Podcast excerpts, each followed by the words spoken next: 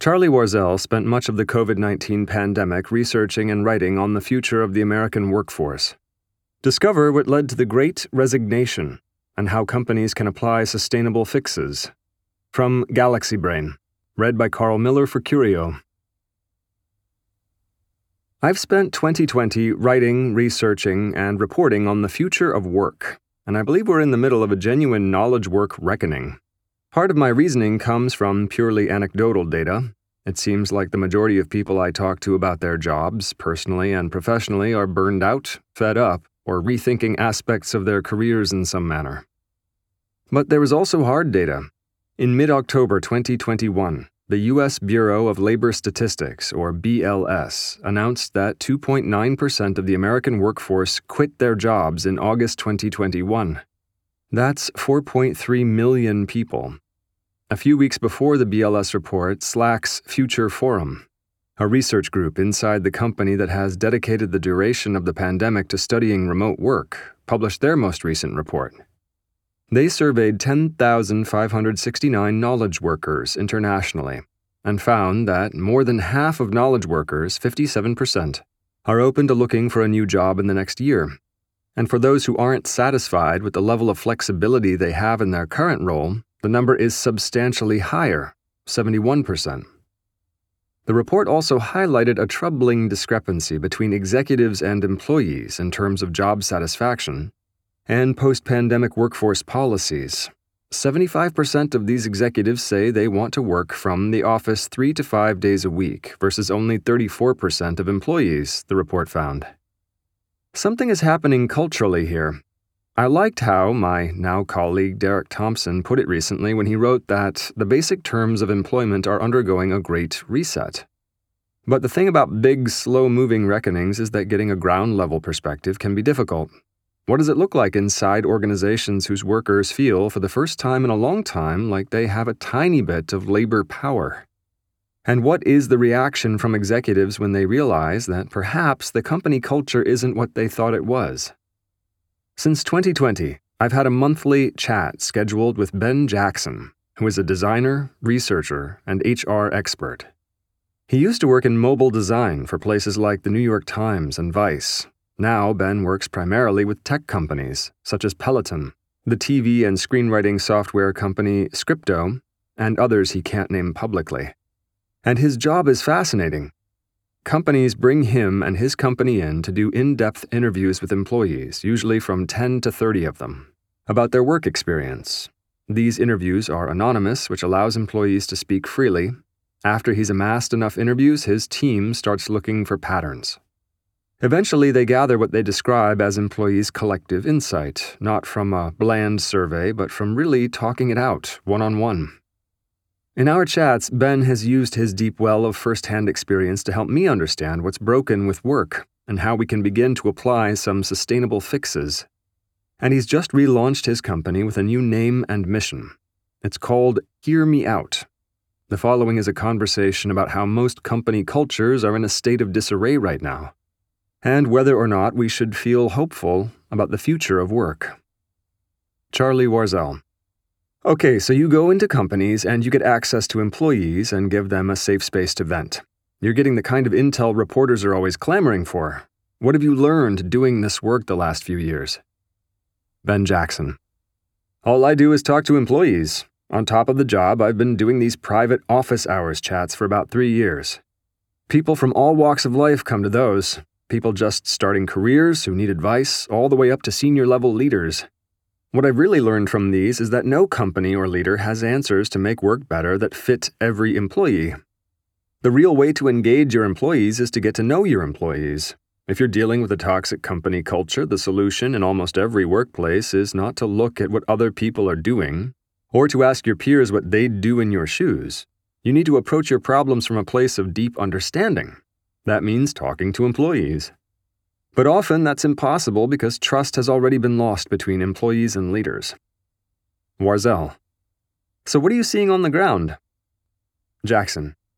What I'm seeing across the board is that people are tired. Employees are tired because many are essentially working multiple jobs in the same company to make up for layoffs or people who've quit. Parents are tired for all the reasons related to the pandemic. HR leaders are just exhausted because there are demands on them right now unlike anything they've had to deal with. Everything from return to office to vaccination policies to staffing and turnover. Warzel. I've heard multiple executives lamenting how job turnover is just crushing them lately. Jackson. Recruiting is so hard right now, especially trying to recruit top engineering talent or C suite talent. Those roles are very hard to fill, but it's also harder right now to keep people in those roles. HR teams are operating in an environment where hiring is taking longer and at the same time worrying who might leave the company next, which will add more work to the hiring plate and more work to the coworkers who will have to take that work on. Warzel. Sounds like a vicious cycle. On top of that, I feel like there's a really interesting trend of employees becoming more vocal about how companies are being run and exercising a little of that labor power. It feels heartening. Are you seeing that? Jackson. The challenge is that after years of being told to bring their whole selves to work, now people are doing that. As employees and managers and leaders brought more of their whole selves to work, it's revealed some of the divisions that weren't really visible because they were papered over in everyone's day to day. I see a lot of leaders, HR leaders, but also executives across the board, and they're surprised at just how often they've been surprised by their employees' feedback on the company culture. Leaders are beginning to fully understand how deep some of those divisions inside their company really are. They're seeing that some of the divisions run across generational and political fault lines. Everyone is starting to reckon with the understanding that we don't quite know each other as well as we thought we did, and we haven't been listening to each other as carefully. Warzel. I'm sure there are many reasons, but why do you think employees are more outspoken now? Why are the fault lines and divisions in organizations more noticeable in 2021 than they were a few years ago? Jackson. I think it's part generational change and partly due to historical and economic reasons. Also, the pandemic that had people stuck inside with their thoughts for months on end. I'd be more surprised if this didn't lead to a fundamental reshaping of the way we think about work and the relationship to our coworkers. Think of the people in your life, all of the people in all their different jobs. Show me one person who feels like the last few years have just gone swimmingly. Show me the person who feels like their company is a model of professionalism and has all the processes zipped up tight and little to no toxic internal politics. Show me somebody who feels like they've really been working at a healthy company and a company with a healthy and sustainable culture all those individuals collectively are coming to the conclusion, and I'm going to steal a good phrase, that the professional is personal and the personal is professional. Warzel. In your experience, what has been the response from executives? When you do in depth interviews and have to give people some hard truths about broken elements of their culture, how do they respond? Is it earnest? Jackson. I can't speak to their earnestness because I can't see into their hearts. What I can say is that many times with clients and HR leaders and founders, I've gotten a sense of profound cognitive dissonance when the reality of work comes up against the picture leaders have in their minds of their own company. I don't think that any CEO goes to bed each night thinking, I'm making the world a worse place for my employees, even if I'm making it better for everyone else. What I see that really sticks with me is that when the feedback from employees represents a threat to the identity of the leadership team, there's often more than a little bit of resistance. This isn't limited to my work. Any HR leader doing employee engagement surveys will tell you that. When feedback comes through that's not super flattering to an organization, an impulse from executives is to delegitimize that piece of feedback. It can take the form of zeroing in on specific bits of language. The phrase toxic culture is a prime example. Leaders will focus on that phrase and debate semantics. They'll say, What does that mean? Define it for me, otherwise I will not take it seriously. Warzel. That's super frustrating to hear. Jackson. One of the big innovations of doing our confidential, in person feedback is it enables you to go deep enough with a large enough number of people that the feedback we give is not just one isolated comment. It's 8 out of 10 employees we spoke to said some version of, I don't know who my manager is. Or, half the managers we spoke with said some version of, I'm not sure I should be in this interview right now because I'm not sure if I'm a manager or not. Warzel. Yikes. Jackson. Those are direct quotes from one of the first clients I worked with, by the way. Warzel. Okay, so once you've identified a shitty company culture, how do you turn it around? Is it easy to turn it around? I imagine it's like trying to turn a big barge, clunky and slow. Jackson. There are two types of companies. There are those whose leaders sincerely care about creating a sustainable workplace, where people feel included and people know what is expected of them, and the problem is that for one reason or another, leadership does not have clear insight into the reality of the employee experience. And if they can get perspective, things change. The second type of company is where you have an organization where the incentives are aligned in a way that makes it very difficult, often nearly impossible, for a sustainable culture to take root. The classic example is that of a high performing senior executive who is critical to reaching some kind of important metric sales, keeping a tech product online, etc. And despite great performance, is in some way dragging down the team or contributing to not great culture. The incentive to grow or keep that worker's output leads them to neglect the cultural impact. Warzel. So, given what you've seen, are you hopeful that we're in the middle of a knowledge work and maybe even a broader reckoning? Do you think we can rethink some of our outdated practices and make workplaces better for more people and rebalance some power to employees? Or will we snap back? Jackson. I'm cautiously optimistic. I think the moment we're in right now is one where employees have a tiny bit more leverage over employers and can make some demands. I think that moment, while transformative, is a smaller part of a larger shift.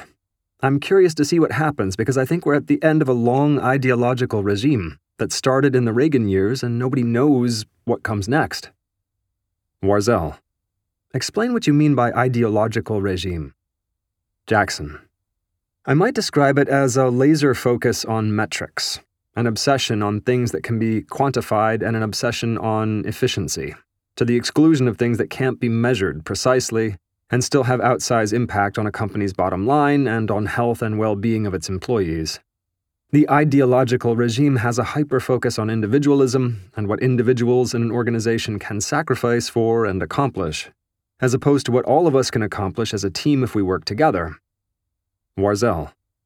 I want to push back because I agree with you that something fundamental is changing, and it very well might be this ideological regime. But I also have a hard time seeing a future where corporations benevolently abandon an efficiency or productivity obsession. I can't imagine that our current version of capitalism will allow it. Jackson. I'm a realist. I don't think merely sitting down and listening to employees will magically transform the economy and the way employers relate to employees. It's not a silver bullet, but I think that a cultural movement around work that privileges actually listening to employees can offer real change. I use the analogy of the executive walking the shop floor I'm recalling a story in particular where a VP deviated from a scheduled factory tour and ended up talking to an employee at random. The VP found out the company was wasting a million dollars a year on bubble wrap. That's one small insight that is worth one million dollars. It's also the kind of insight that would never show up in a company's metrics. What I truly believe is that in the corporate world, the kinds of efficiencies we pursue are very often limited by the things we can measure easily. This limits the scope of solutions we can consider, and often limits our understanding of the nature of the problem. Warzel, would you say that right now, companies are struggling with turnover and worker burnout and worker frustration because they are measuring the wrong things, the easy things? Jackson. The solutions to the challenges we experience at work are limited by the questions we are able to ask about work one example I see fairly often is that HR teams get feedback from pulse surveys and engagement surveys that say, I would like a raise. I don't believe I'm being paid fairly. Now, it's often challenging for HR to make sense of that feedback. The first impulse to that feedback is to ask, Are we paying people fairly? But I think a much more interesting and useful question is to ask, Why do different employees feel as though they're not being paid fairly? What's driving that assessment? Are those employees getting LinkedIn messages from recruiters for great jobs offering 20 to 30% more money? Have they spoken to colleagues and found out that people junior to them or at their same level are being paid more? Did they go to Glassdoor and find that the average salary for their role and level of experience is 50% more than they're making now? all those questions might have different answers. There'll be a spectrum of answers among employees in the same company.